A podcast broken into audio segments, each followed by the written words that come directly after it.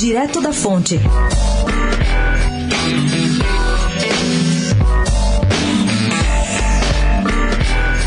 Depois de acompanhar de perto todos os lances do acerto final entre Mercosul e União Europeia, que acabam de criar uma ampla área de livre comércio para mais de 700 milhões de consumidores, Gustavo Junqueira, o secretário de Agricultura do governo paulista, se mostra animado. São Paulo, diz ele, está preparado para atender ao acordo e agora o jogo é para valer. Ele ressaltou que o país está em contato direto com um dos maiores mercados do mundo e chama isso de um avanço espetacular. Por que tamanha disposição? Diz ele, temos tecnologia, vamos trabalhar em políticas públicas, vamos fortalecer o nosso agronegócio e nossa indústria de alimentos.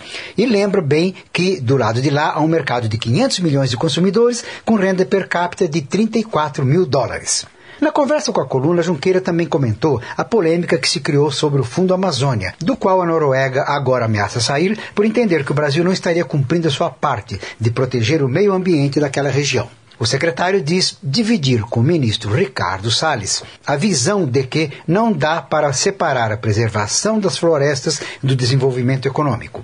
O ambiental, pondera Junqueira, se liga ao social e ao econômico, e assim tem que haver um casamento entre produção eficiente e proteção eficaz.